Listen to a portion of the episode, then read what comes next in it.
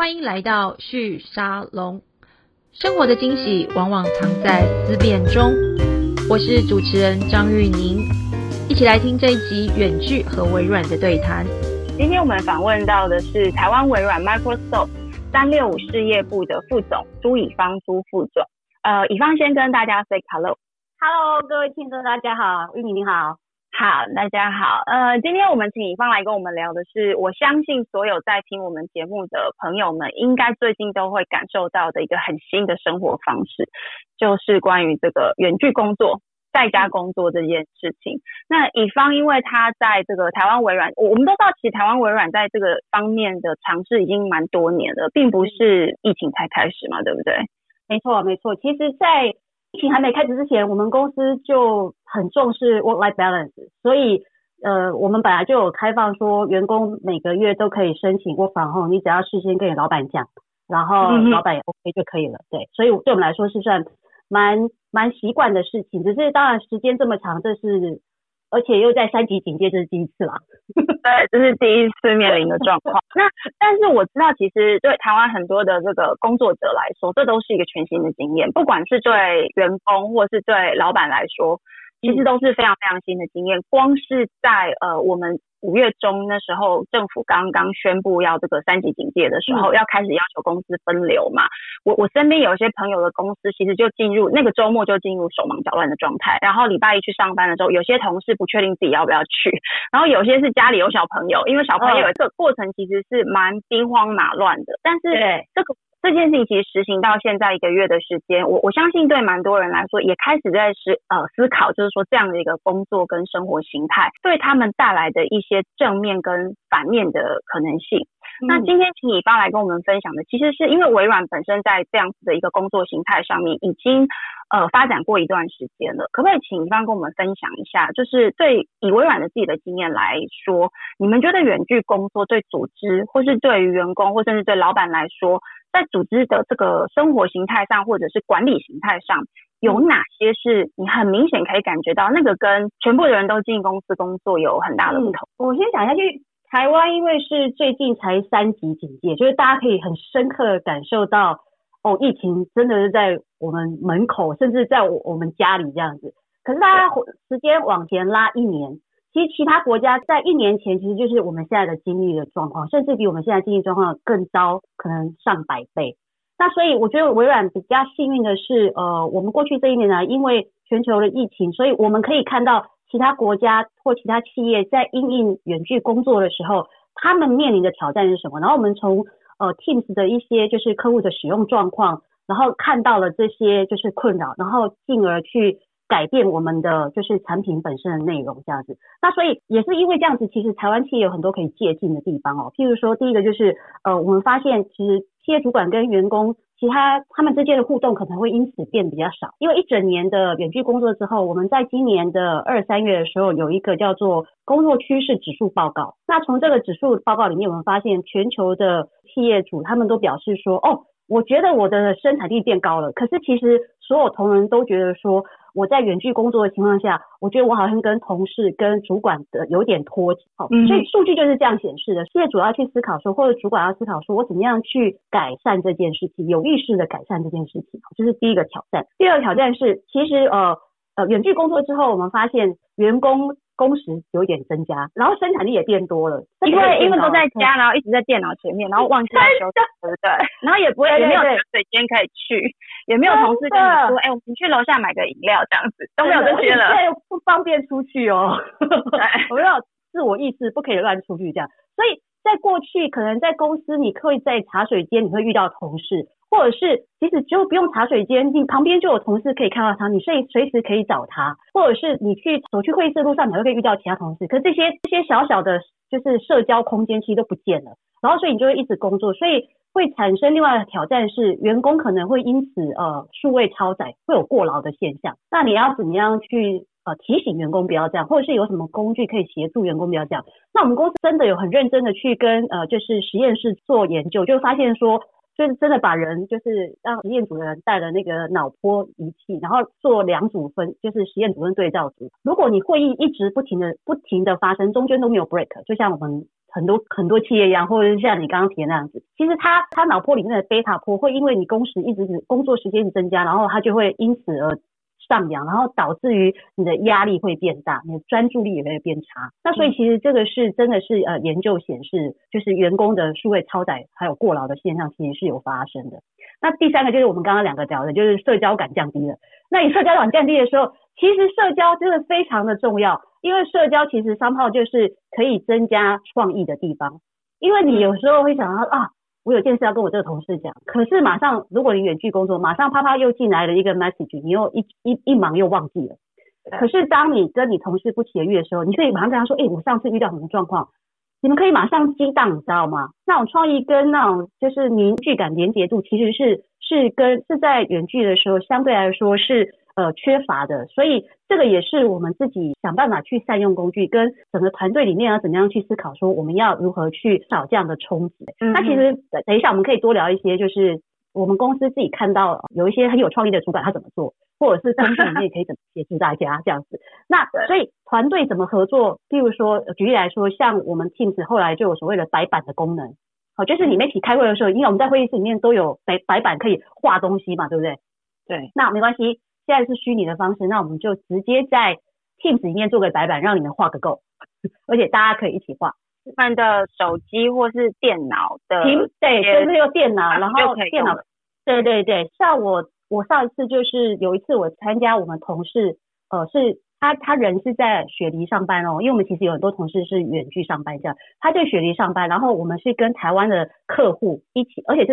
就是大家在家上班之后的状况。然后跟客户一起讨论说，他们想要做线上股东会的情境是什么样子。然后我同事就听着这个客户讲说，他们过去线上股东会是怎么办，有哪些要求。然后我同事就直接在白板上面画出来，说第一个要我达成什么目的，第二个要解决什么问题。他就一个一个画出来，我其实也蛮惊讶的，我觉得他好厉害，因为可能因为他比我们更不一样，因为他一直在雪梨上班，所以他其实都是直接透过 Teams 跟台湾的客户沟通，所以他用的会。就是他用我们工具用的更淋漓尽致一点，那这就是其中一个就是善用工具的地方。也是因为疫情的关系，所以我们自己本身 Teams 就因应大家都在家上班，增加了很多去模拟实际工作实体工作的样子，包括白板啊，或者是 Together More 啊，就是所有的人到最后就是所有人都可以在荧幕上。以前的 Teams 可能重点都在我们做简报，所以最大的画面就是简报的画面，可是现在是所有的人都可以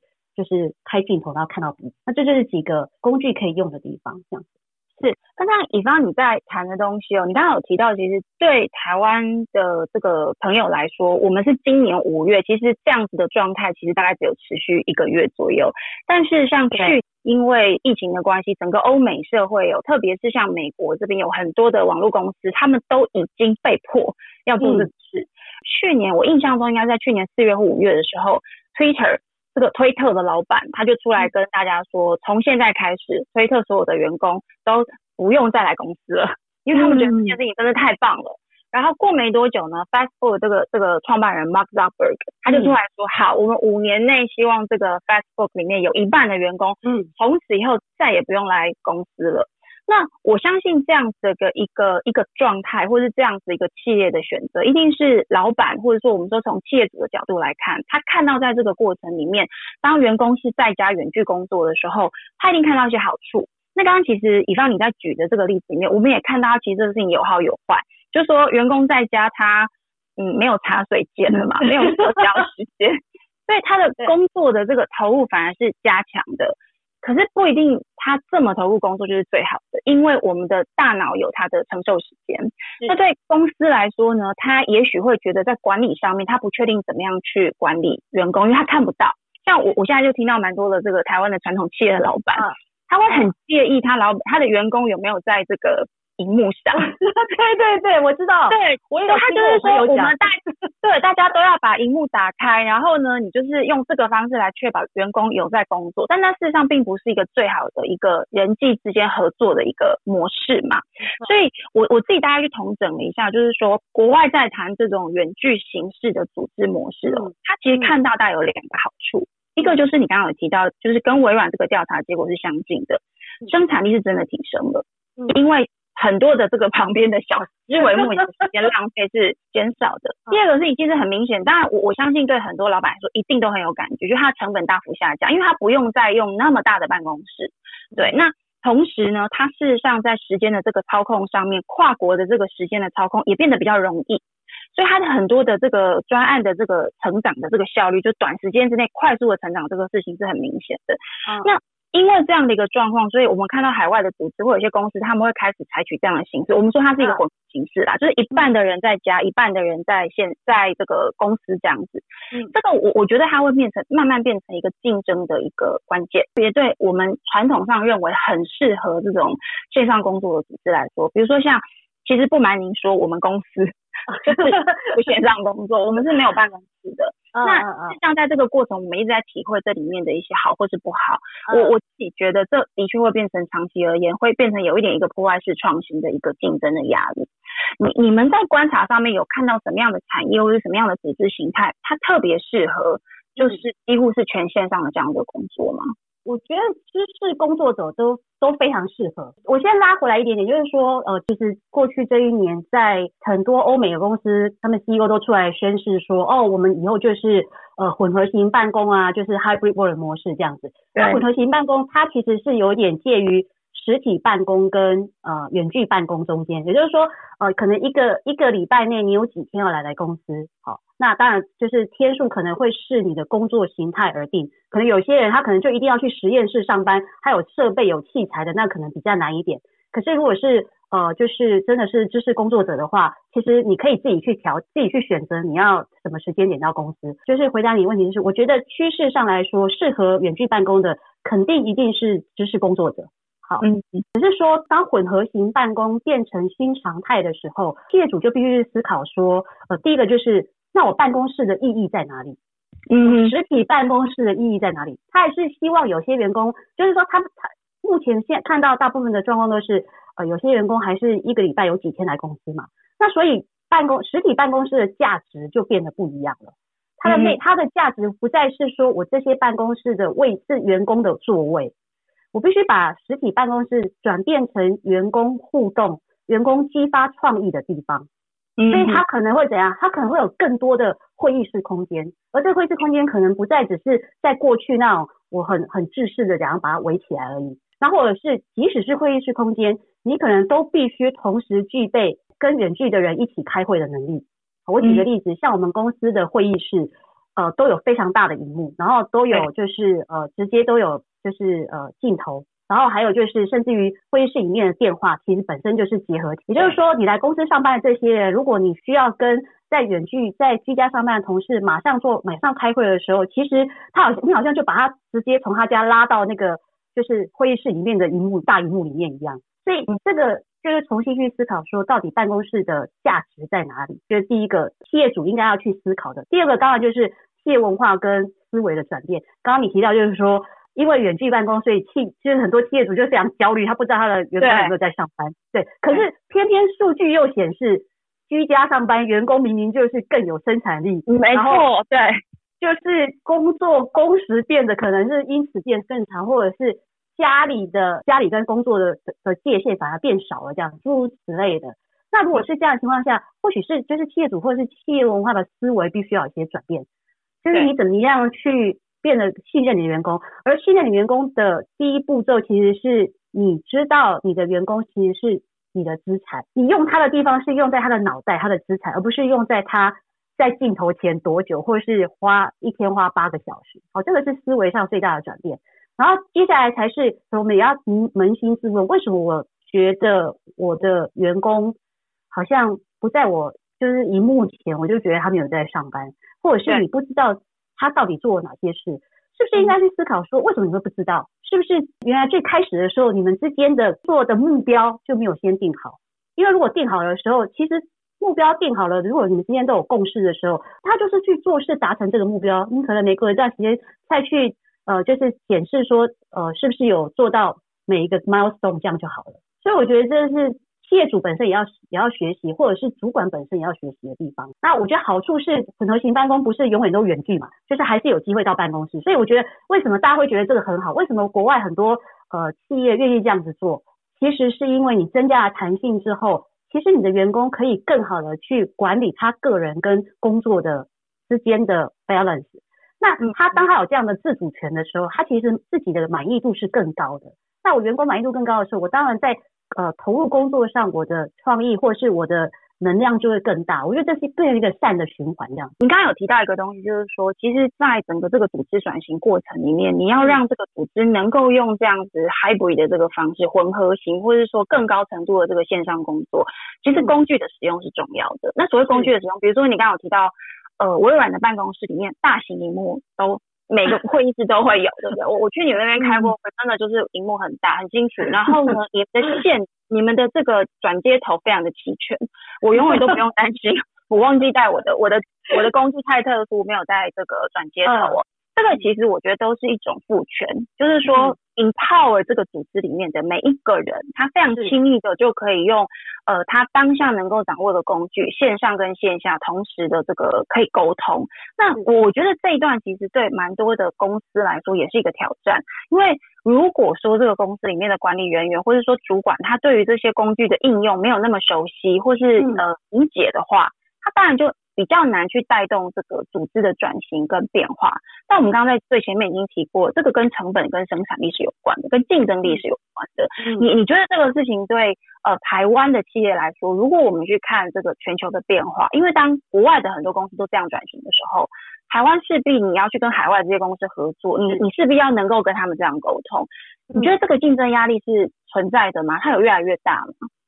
我觉得竞争压力真的是存在，而且这个竞争压力甚至于来自什么？来自人才。如果因为刚刚我们提到的，就是为什么很多员工其实他们我刚刚之前提到那个2-3月份的那个工作指数趋势调查里面，我们有问到一题说，你希不希望就算疫情结束，就是居家上班或混合型上班还是一个选项？台湾有 57% 的员工说他希望。你要想哦，这个是2月的时候的报告，我们去年一整年其实是没有什么疫情的。即使如此，台湾的员工也是这样子表达，更何况就是其他国外的员工更是如此。所以你可以看到说，其实这是一个非常有价值的地方，就是员工真的看到了这个好处。那意思是什么？当企业可以提供这样的选项的时候，可以提供这么好的就是数位工具，可以提供员工有更多的弹性，你可以混合型办公的时候，企业主其实是在跟全球竞争人才。是我记得前阵子他有新闻，就是有一个很有名的购物网站来台湾征才啊。对，没错。对不对？我 coding 可以在任何国家我都可以 coding 啊。所以大家其实要去思考，我们不是只有做生意跟全球竞争。以前是人移动很麻烦，现在人不用移动我就可以工作了。所以企业主也必须去体认到这一点。那这个竞争就是存在。当它存在的时候，的确它可能会在初期有很多成本，可能建制成本。可是你要去思考的是人才才是你工作的竞争，才是你公司的竞争核心。所以你怎么样去提供就是数位工具，提供好照顾员工的工作体验还有身心健康，就变成是最重要的关键。我自己做了这个工作之后，我其实对 Teams 有一个很深刻的感受，就这个应该是微软所有产品里面跟社会脉动最接近的一个产品。这个产品真的是看到整个全球的工作形态的改变，看到整个全球员工他们可能有遭受到哪些困扰或是压力，然后企业主或是主管他们在远距工作或是混合型工作里面，他们相对过去实体工作里面可能有哪些元素它不见了，我怎么样把它设计到我的产品里。我们真的是跟着整个就是社会或国家的脉动在走的。Teams 的用户有因为这个疫情快速成长吗？有我们最近一次的报告是全球的用户已经到 1.45 亿，这个是过去这一年大概成长比例是多少？你在台湾的成长比例大概是6倍，这是很高的数字。是啊，而且最近疫情更是如此。就是我们大家在讲说疫情这件事情，在过去这1-2年对全球的数位转型的推动，它是一个非常非常强的一个推力，就是你不做也不行。那我像在台湾，就是如果说以 Teams 这个工具作为一个例子，你们有用户成长6倍这样的一个数字，意思就是说事实上在台湾的工作者们，我们讲工作者就好了，他有6倍的人他们被迫去适应这样的工作方式，而且他们也开始学会用这个工作方式，他可能就会开始思考他要不要用这个工作方式。因为你刚刚讲员工他开始觉得说如果疫情结束了他也不想要结束这样的一个工作形态，这个事情我觉得它是一种世代的转换，我自己觉得它是一个世代的转换。因为像我们这一代的小朋友，我们的孩子们其实他们已经从很小的时候，幼稚园的时候他就已经很习惯用荧幕在跟人沟通。现在小朋友用线上教学的这个工具去跟老师上课，他们基本上是无痛的。对，但是对我们的上一辈来说，就我们的再上一辈，他可能就是我们刚刚举的例子，他很难去思考说我看不到员工我要怎么去管理他。这个在这个世代转换过程里面，我觉得这比较是我们刚刚在谈的一个这个竞争的变化。它有一点演化概念哦，就是说你组织什么时候演化跟上了，没有办法进入下一个世代，你跟不上其实压力就会很大。那你刚刚有谈到在这个过程里有非常多的这个管理的这个困难跟这个压力，或是说你需要去解决的问题，我想这个部分我想要请你帮多跟我们分享一下。因为你刚刚其实有提到一个我自己也一直在思考的，就关于员工的社交要怎么解决。因为我们团队就是大家都在线上认真工作我们都没有直接一起喝个奶订个蒸奶啊，对，一起吃便当啊，对。那我的确作为一个管理者，我自己也感受到这个事情其实对于整个组织的人际之间的交往，我觉得是有一些影响的。那你刚刚有提到就是说你们有看到一些主管有一些蛮好的方法能够让这个团队在即使这样子大家都碰不到面的状况之下，仍然可以去培养团队之间的一些感情，甚至透过这样的方式去 brainstorming、有没有哪些方式你觉得很不错，很值得一些刚要往这个方向移动的组织的这个管理者可以去思考？我其实那天也是听到那个我们同事他提到说他们那个 pipe 里面的人做他的那个就是主管做了一件事，我真的觉得这主管真的超赞的。他说他们有一个就是每个礼拜早上，就是有一天的早上会有一个禅修时间大家一起禅修啊对，然后但是我觉得这真的太好了。因为其实我有时候上班的时候真的是在荧幕面前上，就是说很多一直都在会议或视讯，因为员工其实大部分员工其实都是非常尽责的员工啦，就是我在上班我当然就是一直工作嘛，对不对？好，对。然后他又直接真的是有一个就是会议时间，那个会议时间可能就是每礼拜某一天早上几点这样子，然后呢就会说禅修时间，所以你只要就是登录，他就真的有一个就是类似像瑜伽老师，然后播放就是非常空灵的声音，然后你不用讲任何话，你就是听就好，然后跟着他呼吸，对，跟着他的节奏呼吸。所以那个人就是那个背景音乐跟那个禅修老师的就是带着你呼吸，然后平静下来，其实那个力量是非常强大的。那我觉得这是非常非常棒的东西。然后那一天我还看到我们台湾有个部门，他们的部门活动，因为我们已经在家上班应该1个月了吧，然后他的部门活动就是全部部门的人一起运动，然后他们就是因为天宝都打开嘛，然后就真的有人就是拿着哑铃啊，有的人就是做浮力挺身啊，有人就是跳绳啊，就是主管其实是可以有意识的去设定时间，然后去真的去增加你们的除了工作以外的活动。那像之前我还有听过那种就是因为这个时间点我们来喝红酒，然后一起聊酒，就是某个程度来，或者是某一天我们一起来介绍我们的家庭成员，因为其实你真的就在家里上班了，对，那也可以因此让我们其实有一点点跨进了这个员工的个人生活领域，让你们对彼此更了解。因为以前我们在公司可能反而这些机会是没有的，那当我们知道说哦，其实他有一个这么小的小朋友要照顾，或者你有猫要照顾的时候，对，我们可以更有同理心的知道说哦，其实我们在开会的时候我发出一些声音其实是很 OK 的，对，然后所以像我有时候跟我同事就是在开会视讯开会或是电话会议的时候，我真的是可以听到他的猫一直在旁边想要参与对，我今天早上开了2个会，我的猫就在旁边一直很想要加入一起讨论发表他的观点所以也可以有宠物时间啊，每个人都可以有宠物时间。所以像这样子的这些，就是因为有了镜头之后这些事情其实商号是可以做的，只是说我们是不是会花时间做这件事。那另外就是还有一个东西也可以用工具的部分，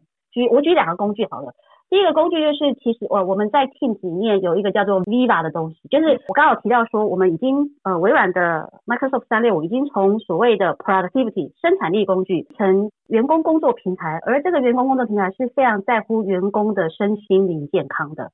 所以 Viva 就是为了照顾员工身心灵健康跟员工的成长、学习成长，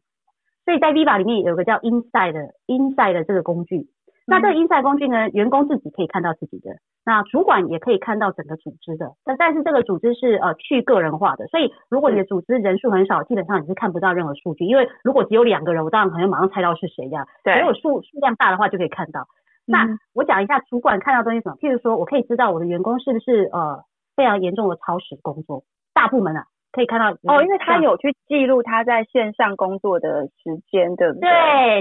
对，或者是他其实必须要一直都多工，同时在 chat 又在 email 这些的，那可能你可以知道，你因此可以知道说其实他是不是有一点超载了，它是一个工具。或者是说当我们知道说我这个工作其实需要跨团队合作的，某一种 project 需要跨团队合作，你也或者是这个部门需要长期的跨团队合作，跟很多部门合作，你也可以因此去看说我的这个部门有没有跟业务部门跟就是经销伙伴这边的部门，或者是跟售后服务部门，他们之间的就是共事的时间够不够多。是，如果不够多，其实是一个给你一个就是 insight 说哦，其实你可以去调整怎么样去引导员工有部门有更多跟其他部门的合作，或者是你花多少时间在客户身上，这些就是把我们的工作数据化嘛，对不对？就把它下来，就是数据化之后，然后你可以 take action by data这样子，但是这些都是去个人化、个人资料的。那这也是一个工具。那以前可能我们在做 survey 的时候，你可能每一次都还要大手笔的去想说我怎么设计 survey 啊，然后寄出去统计啊。那现在其实这些就直接在工具上，你可以很快的设计一个员工的就是现在的就是满意度调查，或是什么东西什么样的工作困扰最多。我举例来说，从去年2月、3月疫情全球爆发以来，微软自己本身光是内部的 survey 至少就有3-4次，每次的问卷员工问卷匿名的问卷都会问你说你觉得你居家办公遇到什么困扰，你觉得你的主管有没有足够支持你，那你觉得还希望我们可以协助你哪些事情，诸如此类的东西其实是可以善用工具的。好，所以2件事，第一个就是我们怎么样有意识的主管跟企业主怎么样有意识的把社交的功能带进来，对，第二个就是怎么样善用工具。对，这你刚刚讲这2个，其实我想到另外一个，我不确定有没有跟你聊过这个问题，因为刚刚前面我问你一个问题是说哪一种类型的工作者或是组织它适合用这个方式工作。那你刚刚有谈到知识工作者，那台湾其实有一大个群落的这个产业工作者其实比较偏制造业，就是我们传统在思考这个制造产线嘛。那这次疫情其实我们也看到一个现象，就是说一开始当大家在说这个分流跟要回到这个家里工作的时候，陈时中他也出来说，这个当然工作场域不会要求大家要回家，特别是我们有非常多的制造产线，那是不可能的。但是我最近在看国外的一些关于这个数位化或者是说分区工作，事实上包含制造业的生产线上也有一些我们说分流的状况，也就是说真正需要待在产线上的人其实没有那么多，不像我们现在想象的这么多，但它中间的区隔其实来自于差异，就是这个产线数位化程度有多少， 对不对？那我相信这会变成是台湾未来的一个挑战。那可不可以请乙方帮我们举例一下，因为我猜对很多听众来说他没有办法想象就是制造业产线上的工作人员他如何在家工作，可不可以1-2个你听过的例子让我们有一些想象的空间，它跟产线的数位化有关。那包含我有听过，比如说他可能以前这个制造业产线他要跟客户 demo 说他的这个使用，可是他现在用 Viva， 所以他会用这个 AR/VR 的方式来做，你可不可以跟我们举一些例子？好，我举个例，就是说其实我们现在光是我们 HoloLens 就可以做到一件事，就 HoloLens 就是你刚刚讲的 MR 的部分。在以前可能你产线你可能真的比如说我产线发生问题，或是我有新的机器到了，那新的机器到了我可能顺便要配一个人过去帮你 set up 这些机器。现在其实我只要把 HoloLens 带起来，然后它其实就是把虚拟的画面直接拉到我的 HoloLens 里面，我就可以直接远端告诉在现场的那个公司的人，我不用派我自己的员工过去，同时可以直接做 skill transfer， 同时把机器 set up 起来。对，类似像这样的东西，还有这个是产线的部分，还有维修也是一样，维修也不一定真的全部都要派人去了，因为技能在老塞身上，要派老塞过去。哦，对，是人的 know how 的问题嘛，对不对？对，他要到现场，他看状况，他才有办法解决问题。对对，那现在老塞就是脑袋的东西透过 HoloLens 告诉你，那你现场有一个就是技术能力可能还不错，但是他只是没有像老塞这么厉害。对，那他也一样可以，可是相形之下，老塞可以远距就直接把技术都跟他讲了，就是把经验传承给他了，等于是我跟远距的人可以一起合作完成一件事，不再受到就是地点的限制，所以甚至于像远距医疗也是这样子啊。对，可是你刚刚举这个例子我觉得蛮好玩的，意思就是说我们当然从比较轻松的角度来看，就是人不用过去了嘛，就是你可以省掉这个 trip 的时间，可是事实上如果以台湾的这个出口的制造业来看，我们很多时候其实在抢时间，就客户的服务是要抢时间的，那我就会联想到就是说，如果有这样子的一种解决方案，对我们的这个客户来说，如果他今天需要维修的问题是你立即能够帮他解决，当然对他一定是最好的，那在这个状况之下呢，如果我可以直接线上处理，我不用坐飞机订机票，我不用一个礼拜之后再找，我相信这会是一个很强的一个竞争优势。那反过来说，如果你的竞争对手有这个能力而我们自己没有，我相信那也会变成是一个比较大的隐忧。那其实制造业的相关的这样一个数位转型，或是我们说 hybrid 的这样的一个混合的工作模式，也是我知道其实现在谈的比较少，但是我相信长期来说，对台湾的，特别是对台湾市场来说，台湾的就业市场来说，会是一个蛮重要的值得去探讨的一个议题。对，那这个对这个后面，我觉得我们有机会可以再找这个乙方来跟我们讨论一下。那好啊，今天节目时间因为有限了，我最后还是想要请你提供我们一些线上的朋友们有一些经验上面的这个分享。因为大家现在都很期待可以多线上工作一点点，就算疫情结束，大家都就觉得待在家里还不错，除了那些小朋友比较多的家长，不过因为其实疫情结束，小朋友也要去上学了嘛，所以那时候可能更想要赶快待在家里比较舒服。我猜全世界最不开心的大概就是狗狗跟猫猫这样子，他们觉得他们睡觉时间都被抢走了。好，所以我想要请乙方跟我们分享一下，就是如果今天这个工作者他希望透过这个工作绩效的表现，透过这个 performance 的表现来证明说他可以是在家里好好工作的，可是同时他很重要是他身心要平衡嘛，你会建议他们怎么样在这个组织老板也还在权衡跟评估的状态之下，让老板意识到其实这样子对员工真的也蛮好的，他可以怎么样去说服老板？觉得就是其实当 instant message 就是变得越来越普及之后，或者是在 Teams 上变得越普及之后，有一件事情其实是必须要放在心里的，我因此觉得这个事情非常重要，就是叫做不同步沟通。就是当我们在公司上班的时候，我一定是看到本人我就跟他讲了，这叫同步沟通。对，那不同步沟通意思是说，嘿，我可以随时告诉你一件事，我在 Teams 里面就是我在就是留讯息给你，你可能不是马上看到，可是等一下一定会看到。就好像我们赖人家的时候，你可以知道他已读或未读这样子。某个程度来讲，员工其实握有了主动权。你握有了主动权之后，那你去想我怎么样就是随时让老板知道这些事情。例如说，接下来要完成什么，你的目标是什么，然后你要想你什么时候要达到，然后每一个 milestone 是什么，然后要做哪些事情，然后时间点是什么。你可以事先跟你的老板讲说，这是我接下来要做的事情。那你每完成一个 milestone 的时候，你就可以跟你的老板 update 一下，只要透过 Teams 就是 chat update 就可以了。这个可以增加老板的就是可视度，是我多知道了我就多安心。对，然后是因为不知道不安心，就是你不要让老板追你，你主动去让老板知道你的进度。事实上，这个合作形式它慢慢的就会进行了。对，台湾就是人家说微软的员工其实自主性都蛮高的，那我觉得你就是要展现你的自主性嘛，你的自主性在于我知道我的工作目标在哪里，而且是我自己 propose 给我的主管，然后我跟我的主管共同达成了这个共识，然后我就去做事啦，然后我每完成一个小的就是成果，我就要让我老板知道啊。同样的，当我遇到困难的时候，我也让我老板知道啊，让老板可以帮你。那这时候老板就觉得说，哇，太好了，很多事情我跟你沟通完你就去做好，我只要负责的事情就是你遇到困难的时候我来帮你。我觉得这是老板的天堂，很多的主管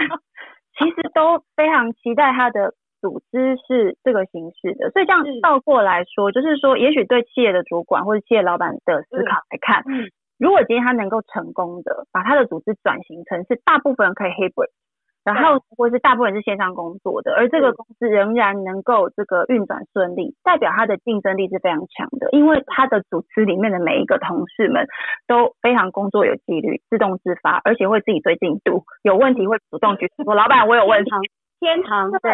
是天堂，这个是最强的组织的状态下，最有效率的组织才能够达到这样的运转。所以某个程度，其实我想我们今天讨论这个问题，关于远距工作这个趋势哦，其实员工自己很想要远距工作，老板有迟疑，可是如果今天这样推导到结论下来，变成是如果今天所有的组织真的都可以这样，其实那是老板的天堂。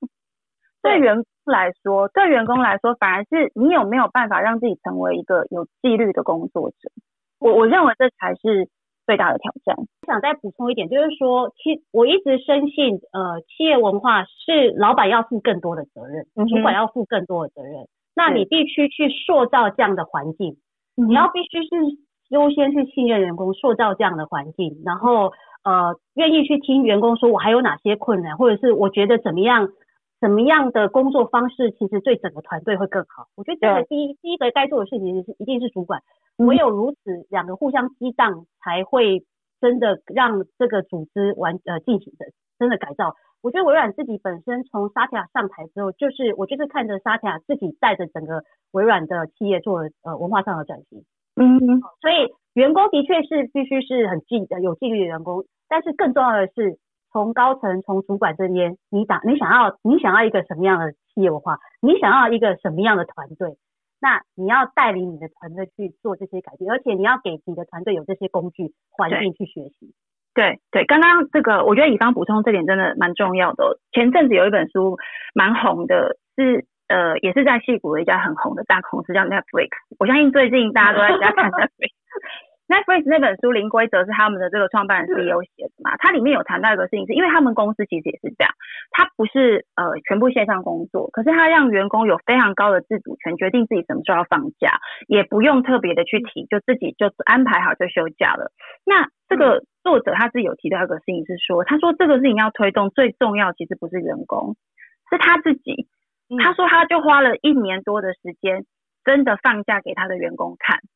老板真的去休假，而且他也没有要接电话的意思哦。他走就走，他就是休息1个月这样子。对，那我觉得我在看那个段落的时候，我觉得跟你刚刚在讲 Satya 他接微软的这个角色之后，我觉得他在微软里面我看到的他在推动的文化有一些异曲同工之妙，就是说当老板自己以身作则，让员工看到说我们今天的文化就是我们希望每个人都去掌握自己的自主权，你的工作跟你的生活的这个 balance 这个平衡其实是掌握在你自己手上的。当老板用这个方式来运作的时候，这个文化成型的，员工也能够去信任他的主管，他可以去敢于提出他自己的这个问题。